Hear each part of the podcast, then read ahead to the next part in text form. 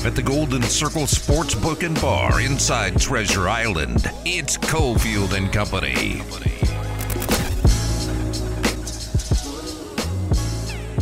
We're slammed today, Candy. We're slammed. Like any other day, I think we do an hour on this headline.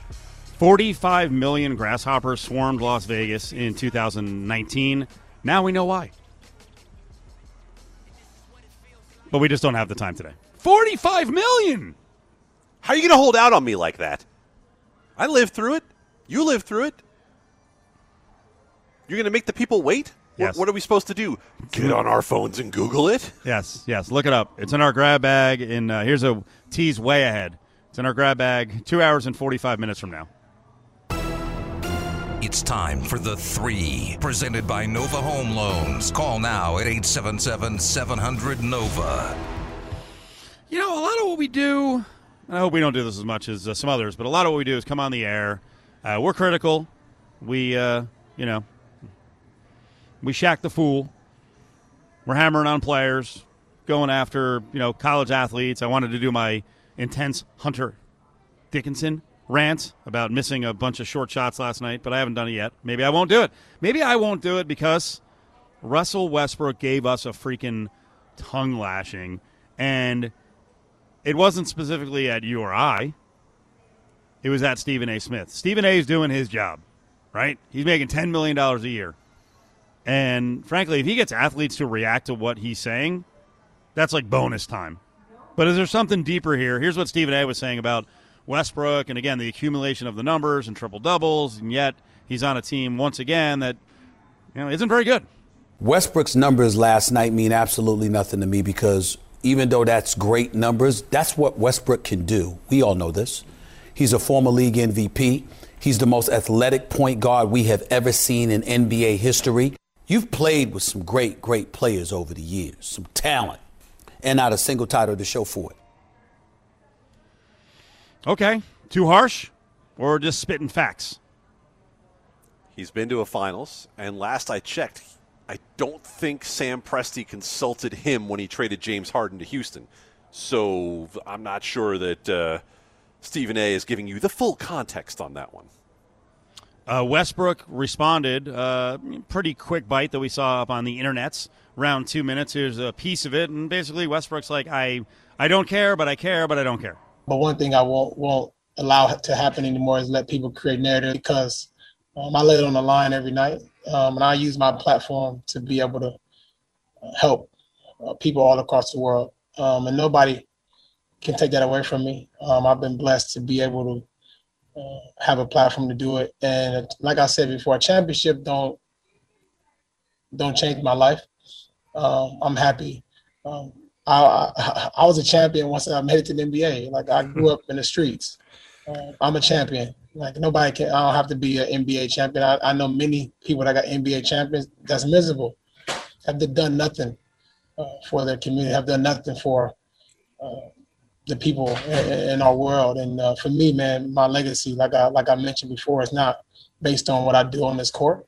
Um, I'm not gonna play basketball my whole life. My legacy is what I do um, off the floor. How many people I'm able to impact and inspire along my journey. So, Candy, how do we unpack that? There's a lot in there. Um, he was affected by the comments from Stephen A., but he fired back appropriately. Did he actually go overboard by saying, I do a lot more for the community than others do? What do you think? I thought Russell Westbrook actually handled it perfectly because the very first thing that he said was, I'm not going to play into creating these narratives. And then the rest of the answer he gave was an impenetrable answer, right? Like you can't come back at that if you're Stephen A. Smith because Russell Westbrook basically said, "Yeah, say what you want about me as a player, uh, but as a person, I'm good, and I've used this place that I have as an NBA player in order to build up other people."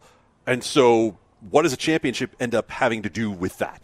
So, if you're Russell Westbrook and you want to not let the Stephen A. Smiths of the world get you into a fight, then that's the way you do it. Yeah. Well, uh, we'll play another part of the conversation uh, in the Big Five where he uh, he went at broadcasters getting on college athletes. So I don't know. It's an interesting discussion. Stephen A. is doing his job. At what point does it become hurtful? I know uh, Westbrook's wife got a little annoyed. She said, uh, "How tiring is it to be minding your own business and have notifications pop up on your phone about people being negative and hating on your family?" Uh, there are several things wrong with what Stephen A. Smith says here. I mean, she's also framing that a little, a little incorrectly. You're not just some family that no one knows about. Is it fair to say, hey, some of this does come with the career and all the riches? Of course it does. Like there but are a certain set of expectations at that level. You're not some innocent family that's being bashed at home. Come on. Turn the notifications off. That's the other like, thing. Like uh, you are living a life, man. Like you are living a life that very few people get to live. You, as a very wealthy family living a famous life, get to experience things that a lot of people will never get to experience in this life. So if you're worried about what the Stephen A. Smiths of the world say about you, then you're probably just taking away from what should be a pretty great life, which is kind of what Russell Westbrook said himself. Like, right. yeah, I'm going to be fine either way. All right, play Stephen A.'s comment one more time because um, I want I, want to see if did it get personal here. Like, I mean, if the wife gets involved in that, did it get per? They call him a loser, a low character guy? He's not a winner. He doesn't have you know he doesn't have the gumption, the upbringing. Westbrook's numbers last night mean absolutely nothing to me because even though that's great numbers, that's what Westbrook can do. We all know this. He's a former league MVP. He's the most athletic point guard we have ever seen in NBA history. You've played with some great, great players over the years, some talent and not a single title to show for it. Okay. They didn't call him a loser. again, like I said, he didn't call him low character, you know, poor upbringing, none of that stuff. Your wife is dragging you down. That would get the wife involved, right? Can't believe you have kids. It's distracting you. He didn't say any of that. So a little bit weird. A little bit weird. But, you know, Westbrook responded. We'll see uh, how Stephen A responds. And it's exactly what ESPN and Stephen A want when you're making 10 mil to get a reaction from a current day player. It's a big deal. Nova Home Loans brings you the three. It's a refi raid at Nova Home Loans. With interest rates at all time lows, now's the time to talk to your local Nova loan officer. 877 700 Nova.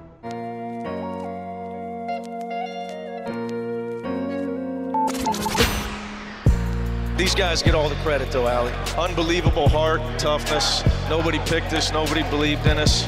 That's how we like it. Obviously, we know our next assignment is tough. Their resiliency is unbelievable, Allie, to just continue to stop such a great team like Michigan. It's Joe Esposito talking college basketball on Cofield and Company. There it is, Mick Cronin, the little engine that could.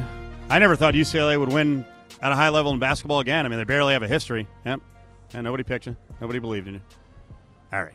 Easy, Mick. I know he's all euphoric. But uh, us against the world thing, eh, whatever. Coaches love doing that. Coaches love doing that, right, Joe Esposito? Coaches love doing you that. Know, you gotta, it's us against the world. You got to do something. You got to do something. I mean, you got to have something to motivate your team. You got to come up with something. Us against the world, the chip on the shoulder. You know, everybody's got a slogan, a, a something to do. Even at Cesar Chavez High School, I got the slogan "Growth in Preparation" this year. You got to have something. Okay, I get it. I get it. Maybe I'm still a little bitter with uh, Mick Cronin and his dealings with UNLV, but I'll I'll, uh, I'll let go of it. Uh, I am happy for the Pac-12. I think it's cool that UCLA is in the Final Four, so that's a good thing.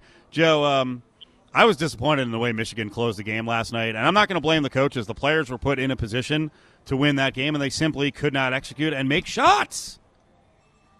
Yeah, well, you know, it always comes down to making shots. You know, the game was definitely in hand for them. You thought that when they first took the lead there late in the game, when they when they got ahead and, and they made that layup inside, you thought the momentum was going to turn and and but the best thing about UCLA is they didn't go away. I mean, they didn't go away. They just kept fighting. They made baskets. You know, they attacked the rim. I mean, did some really nice things late in the game. I and all the credit to them. Uh, UCLA has been playing very, very well. I mean, just think about the teams they've beaten. I mean, they're the only real team in the Final Four that had to go through number one and number two, and uh, it's been interesting. But definitely was a great game. I mean, Michigan was right there you know, I, I never knew how that game was going to go, to be honest with you, because the momentum was in so much UCLA's favor. But the, the real game that was kind of more of a shocker was the USC. And about that game, Joe, there were a lot of people after the way USC manhandled Oregon who said, all right, with the size of the Mobleys, they might be able to give Timme a little problem, slow him down inside. They didn't slow down a thing. Gonzaga blew him out from the jump. Yeah, you know, it was kind of interesting because when you look at the game, you're thinking – think about these are the three areas I think that really made the difference in the game. First, before we get even to that, uh, our prayers are out to Bert Smith. I haven't heard Bert Smith. I haven't heard the referee what happened. I know he collapsed. Hopefully, he's okay. He's one of those great guys in the business, fantastic referee, and I hope that he's okay. Um, the three things in the game that really stood out to me was number one, USC has the best two point shooting defense in the country, and Gonzaga shot 50% against them. So that's an area that they really, you know, uh, do well in and won a lot of games with, and, and that area hurt them. USC sixth in the country in block shots, 5.3 a game. They blocked five three, uh, five block shots a game against Gonzaga last night. Nothing. They didn't block one shot. And then the last thing, USC really made their run. In the two games they played really well, they shot the ball well. Remember, they were 11 for 18 from three against Kansas. They were 10 for 17 against Oregon. And yesterday, 4 for 15 against Gonzaga. I mean, that really was a difference in the game. Those three areas, in order for them to even have a chance to beat Gonzaga, had to be those areas that they would hit on, the ones that they had success with all year through the tournament. And then right at the end of it, if you remember, they started off great, 36-15, and right before halftime, they made three baskets in a row, close out the half.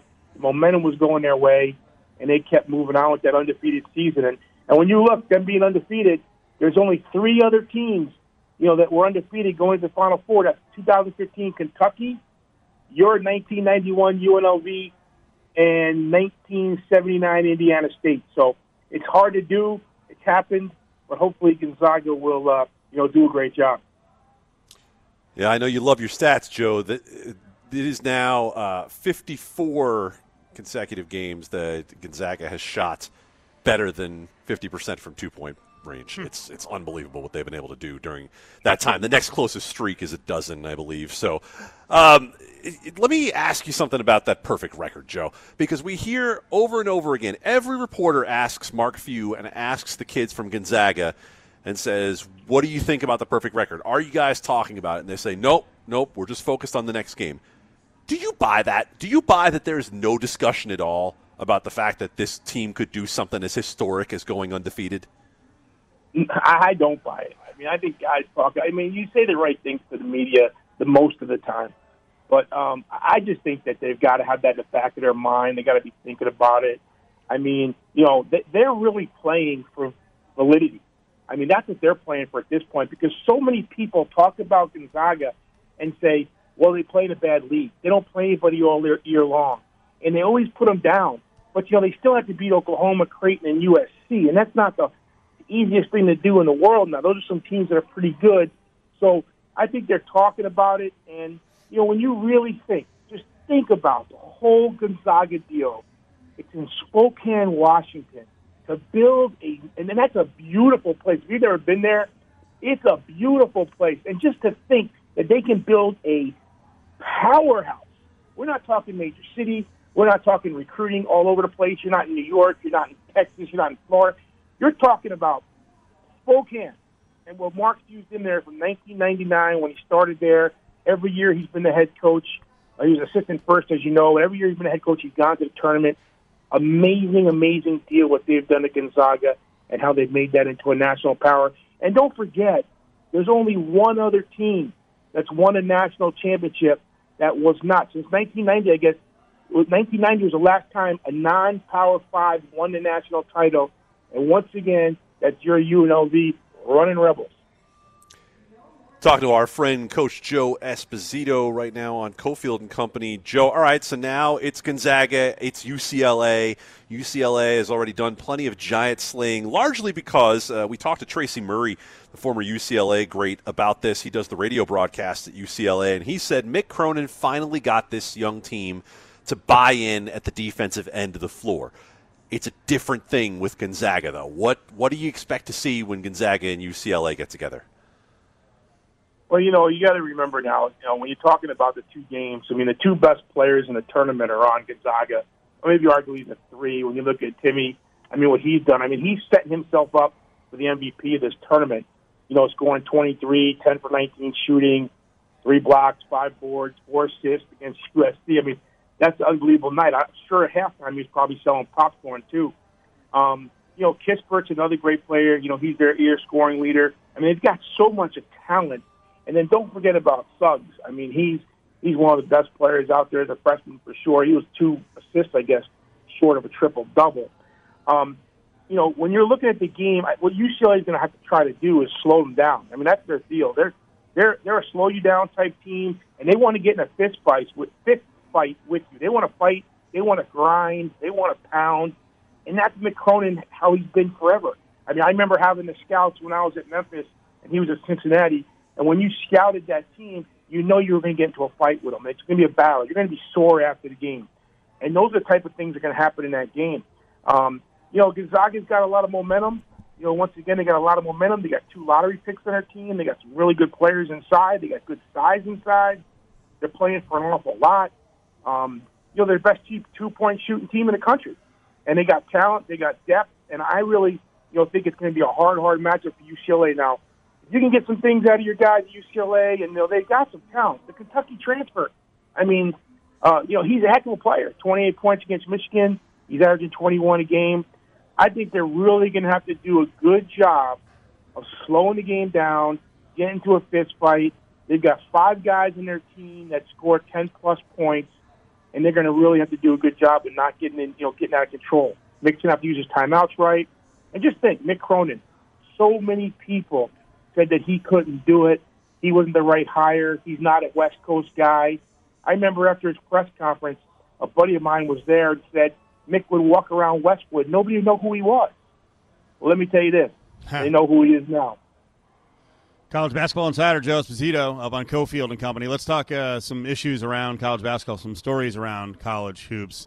Uh, when's your guy Chris Beard going to uh, bolt on Texas Tech and take the Texas job, and should he?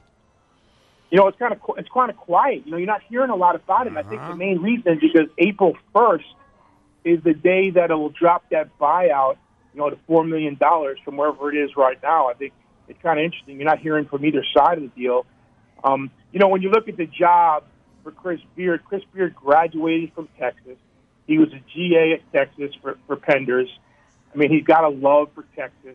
Um, Granted, he was at Texas Tech as an assistant, and you know, and all those years with Bobby Knight and Pat Knight, and, and he's done pretty good things at Texas Tech. I mean, the last two years, I think, have been kind of a disappointing for him after coming off that Final Four.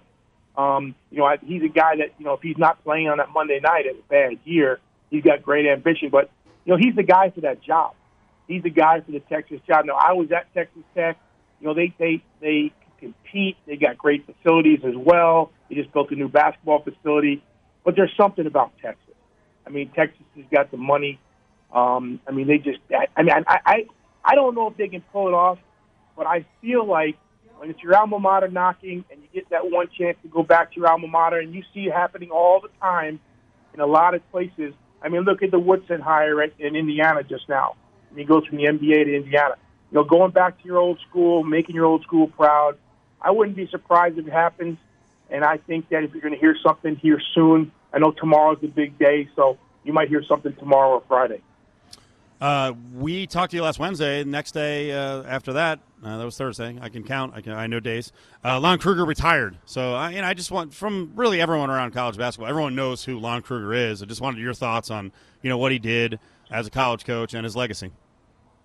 Well, no question, one of the best, one of the all-time great guys. I mean, I, no one coached for a long time. The things that he's done, the programs he's been at, and I remember, you know, he was one of the coaches that what took five programs to the NCAA tournament, which only happened with two people, him and Tubby Smith, who I worked for for 12 years, and then Rick Pitino just did it, taking Iona. So now there's three of them. And now Lon retires. You know, he's got just a way about him. I don't know anybody in the business that doesn't like Lon Kruger. He's got a pure heart. He's a good man. He does so much for coaches versus cancer. Every time you hear him, I've never heard of anybody tell me the guy swears. I don't think he's ever swore in his life. I mean, he's got great values. I know guys that have worked for him. One of the guys that worked with me the last couple of jobs I had, who Williamson is on his staff there at Oklahoma. Marvin Menzies worked for Lon Kruger at Vegas. And every time I hear anything about Lon Kruger, it's fantastic. He's a great man. We lose a great ambassador. And that's the thing with some of these old guys retiring. You're losing some really good ambassadors and he's one of them that put college coaching on the map. He's a great guy, but I'm going to tell you, he's not going to be far removed. Not only no. does UNLV get his son, you get dad too, and he's going to be well involved. And hey, hopefully I could be the one that says he replaced me at UNLV. I was a special assistant to the head coach, and now he is. what a great replacement! I'm going to put it on my resume. And if you're Kevin Kruger, you're cool if your dad is around that much in that capacity, or you're like, hey, I got to carve out my own niche. Well, you know what? Not only is his dad, he was his coach, and and, and they know each other. And when you have a dad relationship at home, when you walk in that co- court, it's a coach, it's a coach player relationship. All right. I mean, you're not looking at him like it's your dad. So I think he's going to love having him around. I think he needs to have him around. To be honest with you, I think it's a great uh, a great guy to rub things off of him and say, "What do you think?" Because he's been there. He knows the program. He knows how to win, and uh, I think it'd be fantastic to have his dad around. Joe, what do you make of what's been going on this week around uh, the UNLV program? A lot of guys going into the transfer portal. We'll get to Bryce Hamilton and his look at the NBA in a couple seconds here, but the early news of the week was David Jenkins Jr. going into the portal. He left the door open, you know, still considering his options. But then a story comes out. Mike Grimala, Las Vegas Sun, who's a big contributor on ESPN Las Vegas, he said, hey, there was a big rift. Uh, Otzelberger basically went as far as saying, you know what, you're not going to be here next year. I don't enjoy coaching you anymore. What do you make of this? Did it happen? Uh, you know, you, do you have a couple of people who were trying to get at Otzelberger, trying to get at Jenkins? Jenkins then responded, hey, this is false. So it's a mini mess here in Vegas. Well, you know, it's hard to say what what is true and what's not true. I mean, you know, for the kids' sake, you know, if, if it didn't happen, I'm him responding like that. But also, you know, you don't want other coaches that are possibly going to look at you thinking that they didn't want you there. I mean, I think, you know, obviously whoever does recruit him and wants him to come, they're going to have to make that call to uh, TJ at, at Iowa State and say, hey, you know, what do you think? What what are the issues? Is any of this true? Um, I don't think Mike Grimala made it up. He probably got it from somewhere. It must have been a reliable source. Um, so I really don't know what's happening there. Maybe it has something to do with um, the playing, the way they played, what he was promised. He got the ball in his hands more. Like I really don't know exactly what it would be, but um, you know, it, it's it's sad that some of those kids aren't going to give you know Coach Kruger the chance. You know, I think the roster has four guys on it right now. When you look at Nick Blake and Moses Wood, Marvin Coleman, and Reese Brown, I think everybody else is still up in the air. I think the two kids coming in, um, Kamula, Kamula and uh, Gilbert, I think they're question mark. Um, Mbake, what's he going to do? Yep. And then you know, hearing Bryce Ha- Hamilton, um, you know, saying that he's going to you know check check the NBA waters. Well, that's all he's going to be doing is checking them because I don't think he's actually ready for the NBA, and that might be just his way to say, "Hey, look, I'm probably going to enter the transfer portal too." In the process with the NBA, what do you think they'll tell him? Well, you know, they they go through a long long situation where they work him out and they interview him, they talk to him, and I think number one, he, he's got to shoot the ball better. I, he can't shoot the ball on the way down, and and I know firsthand because you know I uh, I coached him and I was around him for a whole year, and I think one of the things part of his game, he, he's really good off the dribble. He's great pulling up. He's got good control over his body. I think he does a fantastic job of, of playing with balance. I think there's some things that he does that are really well, but he's got to shoot the ball more consistent from the perimeter. I mean, he can't go on those uh, those little spots where he's missing. You know, he's going two for ten, you know, or two for fifteen from three, or whatever it may be, and he gets in those ruts. He's got to be more consistent. I think he's got to work on his mechanics. I think sometimes he shoots the ball when he's coming down. So, I mean, the waters is one thing, but I got to say this: the guys that are in the portal, and we mentioned it about Jenkins. If you're going in the portal, I wouldn't have you back. I mean, I just wouldn't have you back. When you say you leave the door open, I mean that puts us in a tough situation. It really does. If you're thinking about leaving, and I talked about this last week, if you're thinking about leaving, then leave. You know, you don't want anybody in your program that was thinking about leaving, waiting for the next date. I've told you this. I'll tell you guys again. I've said this many times on the show. I'm not putting my wife in the transfer portal. I don't want other options out there for her. If she's going to go to the transfer portal, then she's got to leave. So the bottom line is, you don't want to do that. It's not good for your program. I don't like the way it sounds. And as of today, there's over a thousand guys in that portal, and it's just crazy. We're going to see a big turnaround this year, the most we've ever seen. Well, you heard it here first. Joe Esposito does not want his wife testing the waters, not putting her in the transfer portal. You got that here first from us on Cofield and Company. We're messing around, of course, Joe, but uh, you know, Joe. You're right. I mean, you're right though. She's a high, she's a high major guard. She's a high. Major. I mean, There I don't it know is. what you guys are talking about, but you know I'm a good recruiter. I've been a great recruiter. My like, if you just just give just Google me. I mean, I, you know what I'm saying? She's high major. She can have Duke calling her, Kentucky calling her. you know, everyone's going to be calling her. I mean, Mick Cronin's going to call her. I mean, it's going to be crazy. So she's not going in the portal. She's taken. She's not transferring. What's the right spot for Bryce Hamilton? Would it be because we've seen some of the spots that he's been in here where it feels to us like Bryce Hamilton has felt like the pressure's on his shoulders to go do something. And it's led to some bad shot selection and some bad habits and so on. So, should he, if he doesn't go to the NBA, come back here and be probably one of the lead guys again? Or do you think that he would be better off going to a different program where maybe he is the third or fourth choice? Well, you know, it's hard, it's hard to say not knowing what Coach Kruger's system he's going to be in. You know, I, I don't know what type of system he's going to run and what his expectations going to be for his guys. But you know, he needs to be in a program, I believe, where you know guys are creating and getting the ball to him. He's not doing all the creating. I think he'll be really good in a system that that gets in the ball and scoring opportunities. You know, a lot of times in UNLV games, he catches the ball on the perimeter and he felt like he had to do everything on his own. So I like the idea that you're saying, you know, being a second, third option. I mean, it gives him a little, uh, a little chance where he can, you know, make make the most out of what he has. And he can score. I mean, he can score. Now he's got to work on the defensive end a little bit better. He's got to get stronger um, physically, but uh, he's very, very talented. He's got a lot of skill. So if he leaves for another program, I can see that happening um, and giving himself the opportunity. But then the other thing now with this G League, you know, you're talking about this G League, and you know, everyone's saying, well, the G League's a great option. You know, why not go play in the G League for a year and then go in? And when you look at the NBA mock draft, there's two guys in the top five from the G League that are that are, are projected to go.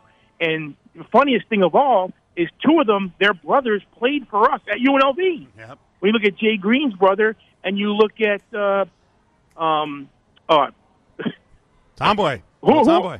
yeah, yeah, yeah, yeah. You look at his brother. Yep. So those two guys, is my in my my mind skipped me for a minute, but when you look at those two guys um, in the G League, now people are going to start to think like maybe G League is a place where I can go and I can develop even better than college. 'cause I don't have to go to class. I don't have to deal with you know colleges and travel with. co- I can play in the G League and get more exposure and play against better players. So Bryce Hamilton might go in that direction. I think that might be a, more of a possibility than transferring to a college. Joe, you're awesome. We appreciate it. You fired up for the Final Four? I'm fired up. finally, my two teams are going to be in there. You know, I wish I saw them play in December. You know, I'm rooting for Baylor, but uh, I think it's going to be great. I really do. I think it'll be a great tournament. And you know, last but not least, how about Houston? Look who they had to play to get in. They didn't have to play anybody. They're the first team to the Final Four, and they've beaten all double-digit seeds. I mean, you talk about Kelvin Sampson must be living great. Was that a parting shot? They had to beat Rutgers, my friend. Well, you know, yeah, you're Rutgers. That's true. But Rutgers 10, Syracuse 11, I know. Cleveland State 15. Come on, man. They had it golden. I don't know, but the basketball gods, they're probably from Houston. Thanks, Joe. All right, take care. You know him, you love him. Joe Esposito here is College Basketball Insider on Cofield and Company. All right, we're going to get into the latest news with Deshaun Watson. I mean, today's another crazy, crazy day. Uh, the defense side has spoken. The the um, I'm talking about uh, Deshaun Watson's lawyer, Rusty Hardin. Uh, the the other dude, Buzbee, he's been speaking the last couple days about the uh, Houston Police Department. So that's coming up in about 15 minutes. Visit Cofield's Corner on LVSportsNetwork.com for access to the latest podcasts and best interviews. You know, the amazing thing is that basketball ring here in Indiana, it's the same height as it is in New York City and every other place in this country. basketball ring? You're telling the good folks out in Indiana in the Hoosiers gym about their basketball ring? Hang in at the Golden Circle Sports Book and Bar inside Treasure Island. It's Cofield and Company. That's an oldie but a goodie, courtesy of SI, America's toughest male, frankly a role model, Ted Cruz, and the basketball ring. The basketball rings are going back up around Las Vegas, are they not? I'm stoked about or this. We, as we like to call them, the hoops or the rim, not Uh, the no. basketball ring. Uh, no, excuse me. Um, Senator Swampland told me that it is a ring, so it's a ring. Okay, Okay. it's a ring. It's a basketball ring. I, I hate to even do this, but in the rule book, actually is a ring. So I bet I bet he was just reading his rule book at night and decided to call it a basketball ring, right? Yeah, all over town, man. I mean, in fact, right outside my house. There's a little half court outside my house, and over the course of the pandemic, shh. Don't tell the Henderson authorities, but they forgot one basketball hoop when they pulled everything down by Parks and Rec, and it stayed up all through the pandemic. Nice. I mean, there literally there there was some private coach running drills with very large young men out there because it was like the only hoop left. well, guess what? Like a month ago, finally someone ripped the damn thing down. It wasn't exactly a breakaway rim, and the thing got destroyed, like to the point where the backboard was gone, the ring was gone as well. The day that it became okay again, the day the governor said you can put the hoops back up, we've got a new ring and a new backboard. And up at the park near me, they're all back up. And you know what? It's about time. I watched some sad kids from the apartment complex across the street from that park going over there and just shooting at the square on the backboard, dude. Just shooting at the square. There was Yep. no rim. There was love no rim, and they were so desperate to just do something that they put the you know now that we're going and shooting at that. So we know that transmission outdoors is very very difficult to uh, to happen. So it's safe to put them back up, and, and God bless, let kids get out there and uh, have some fun again. I wanted to follow up on Joe's mention of uh, some Vegas, well, specifically UNLV ties in the NBA draft this year. You know, mock drafts. Uh, he was talking about uh, top five prospects, and in a mock draft I'm looking at NBADraft.net. Yeah, Jalen Green, brother of Josh Jay Green. I went to. There's too many Greens out there. Uh, Jalen Green, brother of Jay Green, uh, at least is mocked here to go to Orlando at four. And uh, Johnny Kuminga, who's the brother of uh, Joel Ntambwe, uh, he's a top five pick as well. And they both have excelled in the G League. So we'll see. We'll see what happens with the G League. If you're gonna have more of the uh, the prospects go, and you know, Daishen Nix, who was was uh, prepping here, Vegas guy, uh, he is mocked in the draft. At least this one to be a uh, he'll be, he'll get picked according to this list, but not until the second round. So I don't know. What do you think of the G League as an option? Would you just skip college basketball entirely, or is the experience worth it? Why should kids go through the ringer of not getting paid, Yeah. the farce of class, the NCAA rules? I mean, there's no reason for a kid of the talent level of some of these kids, right? Right. Let's be really clear about that. You have to be at the talent level where you're going to go show out in G League in the first place. But that being said, if you're one of those kids, of course, go to the G, go get paid, get into the NBA system, get everybody seeing you there already. Makes way more sense. Or you could go play for Tom Izzo. You might learn life lessons, or he might be grabbing your arm and screaming at you on national TV because you missed one defensive play. Hey, remember, it's it's all about the kids. Mick Cronin said it's about these players. It's about the kids when the coaches are making eight million dollars a year. Join the conversation on Twitter at ESPN Las Vegas.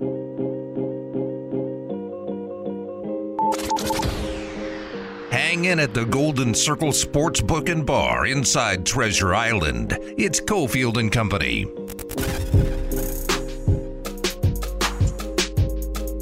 A lot to get to on the legal front with Deshaun Watson. On this Wednesday, also uh, Supreme Court case. Uh, Dan Lust is stepping up to uh, help us as our legal insider here on this uh, Wednesday. Does the Conduct uh, Detrimental podcast. Dan, how you doing? I'm good. I, I feel like this day is just exploding on all things sports law. Uh, Well, so the- lo- love to jump on with you guys. I was going to say this is a dream day for you because I saw you basically live tweeting the Supreme Court dealing with the NCAA this morning. What were your impressions?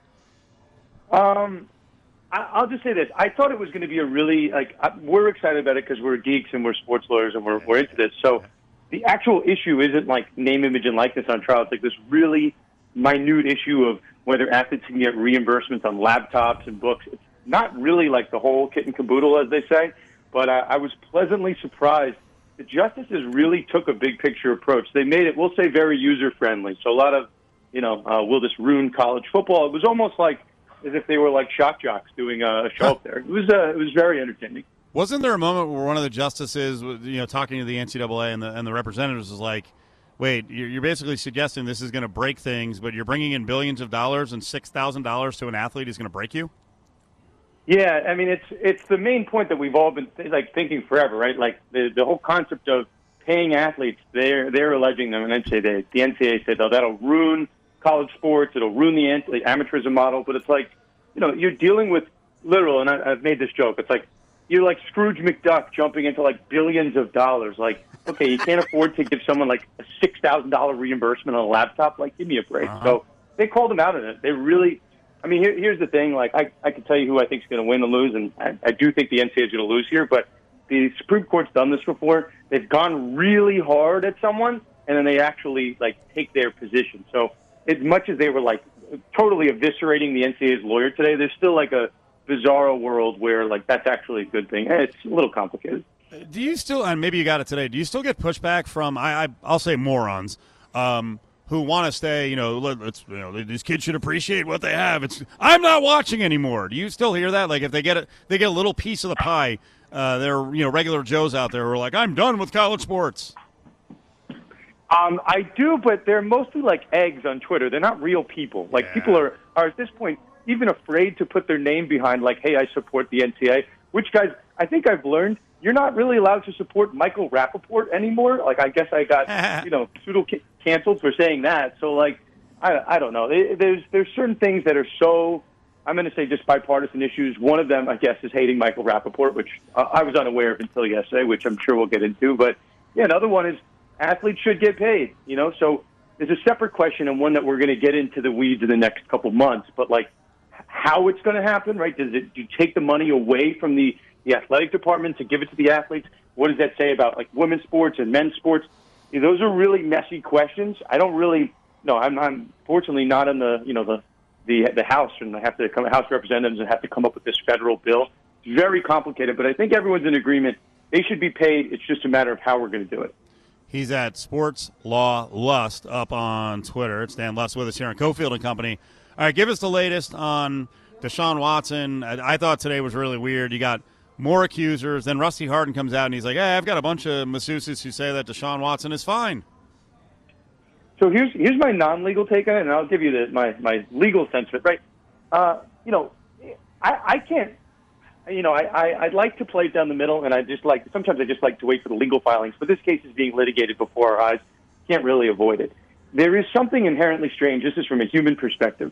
You know, a as, you know, people are saying, a there's 24 people coming, you know, coming and, and making these accusations. After 24 people, you know, be wrong. And then somebody asked me yesterday, uh, literally, you know, isn't it strange that he has 24 different, you know, massage therapists that are, you know, using him over the course of a year? You know, he works for the, you know, the Texans could help him out. Why are there 24 different massage therapists? And I said, well, it's kind of odd. You know, it doesn't seem like he's using the same person more than once. It's kind of odd, but I don't know if we could read into it. And now, guys, we don't just have the 24; we have like 50.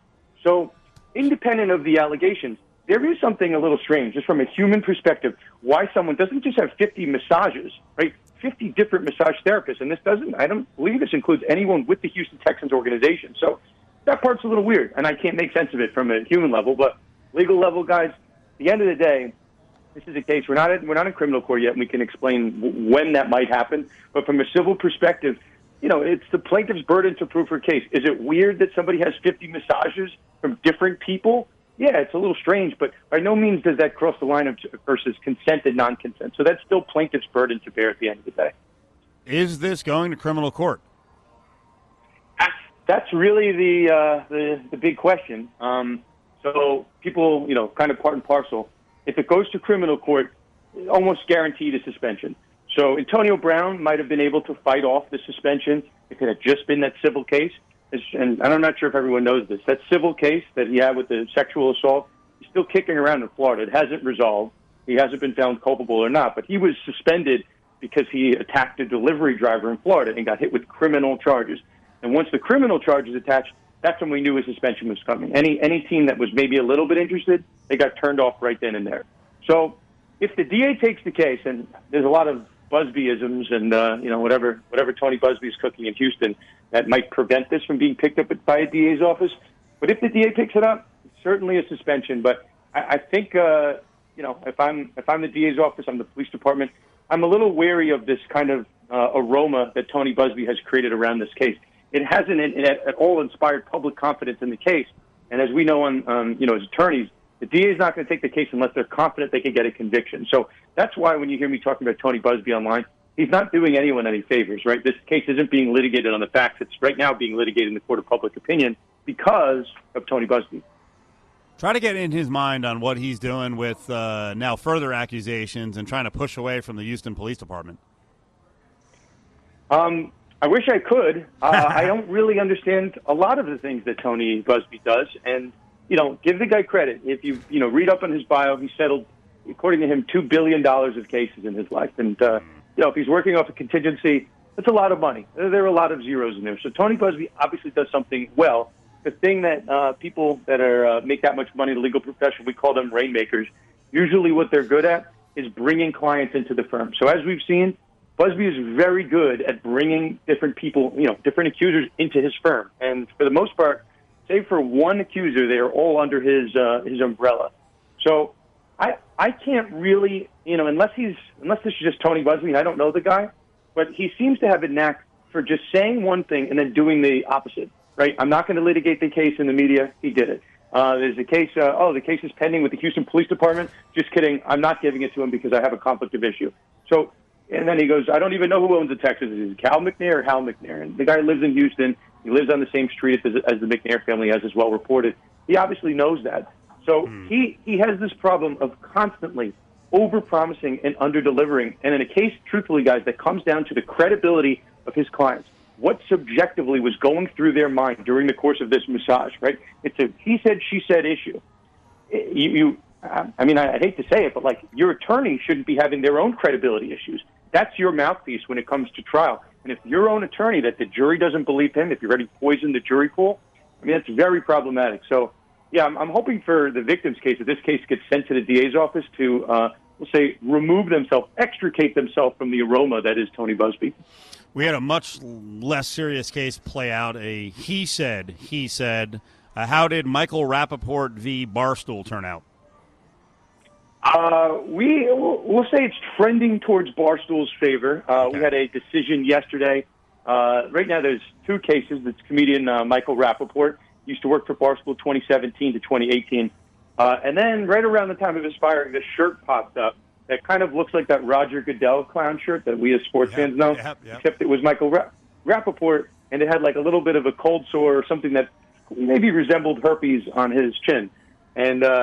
Uh, yeah, definitely a less serious case than the Watson case, but uh, uh, I'll say it's no laughing matter. Uh, similar to what happened in oral argument today in, in uh, Alston Vicencier, this attorney that was dealing with Dave Portnoy uh, absolutely eviscerated uh, on the deposition stand. Portnoy I took him to town, so that case, uh, yeah, the defamation case has been dismissed. Um, that's uh, defamation relating to this this uh, shirt.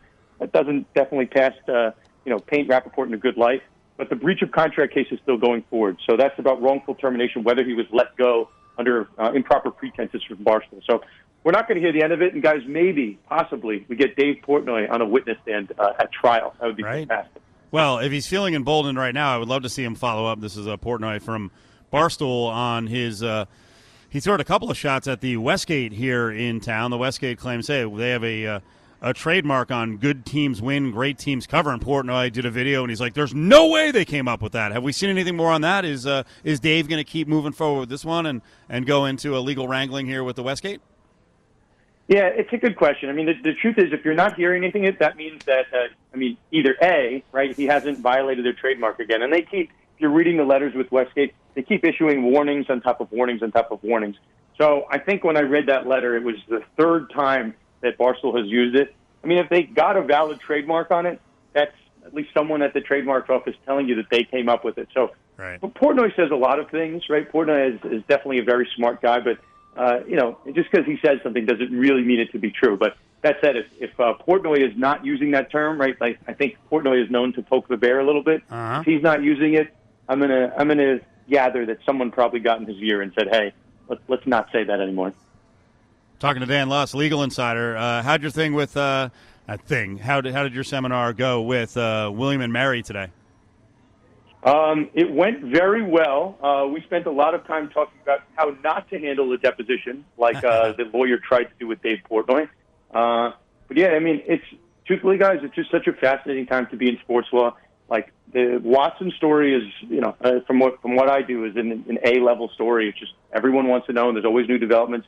And then, truthfully, on you know on the NCAA versus Alston side, we haven't had a college sports case get to the Supreme Court in literally 40 years. So this argument about amateurism that the NCAA has put forward, it hasn't been tested in you know in some people's lifetime. So yeah, these two stories going on at the same time. I don't know if you saw. I'm speaking to UPenn. I'm speaking to all these different schools because all Nice. these law students are just so fascinated academically on what these lawyers are doing in these various cases. It's it's really a great time for the industry.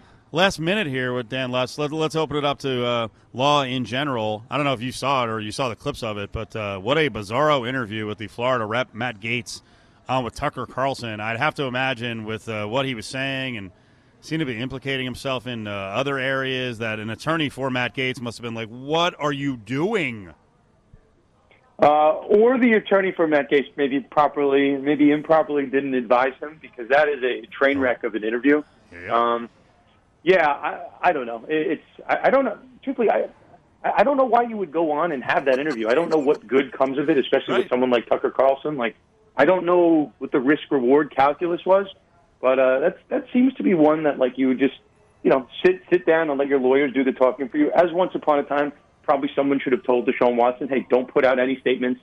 Right? Just just be quiet." That's why you hire lawyers, right? That's why you hire them to be your mouthpiece, so you don't say something and do something that could harm your case even further. I don't know what benefit would have come out of this. So, yeah, a, li- a little baffling. Uh, tell people about the podcast. Yes, the podcast is Conduct Detrimental. Uh, you know, in the in the nature of uh, all things sports law, we have on tomorrow the commissioner of the MAC conference, MAAC, to talk about name, image, and likeness, and uh, how uh, this Supreme Court ruling can impact how college basketball players are going to get paid. So, yeah, uh, we, we, seeming to attract some pretty big guests. We had Brian Windhorst on ESPN a couple weeks ago. So, Nice. yeah, uh, Conduct Detrimental, the Sports Law podcast, and I am at Sports Law Lust on Twitter and Instagram. Dan, that was awesome. Thank you. Thanks, guys. I love that. He said attracting big guest. Perfect, right? Big Brian Windhorst. I feel like BBW has. I don't know what's happened. I, don't, I feel like he's not front and center like he used to be as much. Is he okay? Well, there's not as much LeBron to talk about. You don't need There's Brian not? Windhorst if there's not as much LeBron. He, he's hurt. He's been out for weeks. He's on our dream list, isn't he, Ari? What happened to that top 10 hot list? Hold on. Hold on. Let's hit the restart button. I feel like I just went down the harassment path. I'm out. Cofield and Company will be back in minutes right here on ESPN Las Vegas.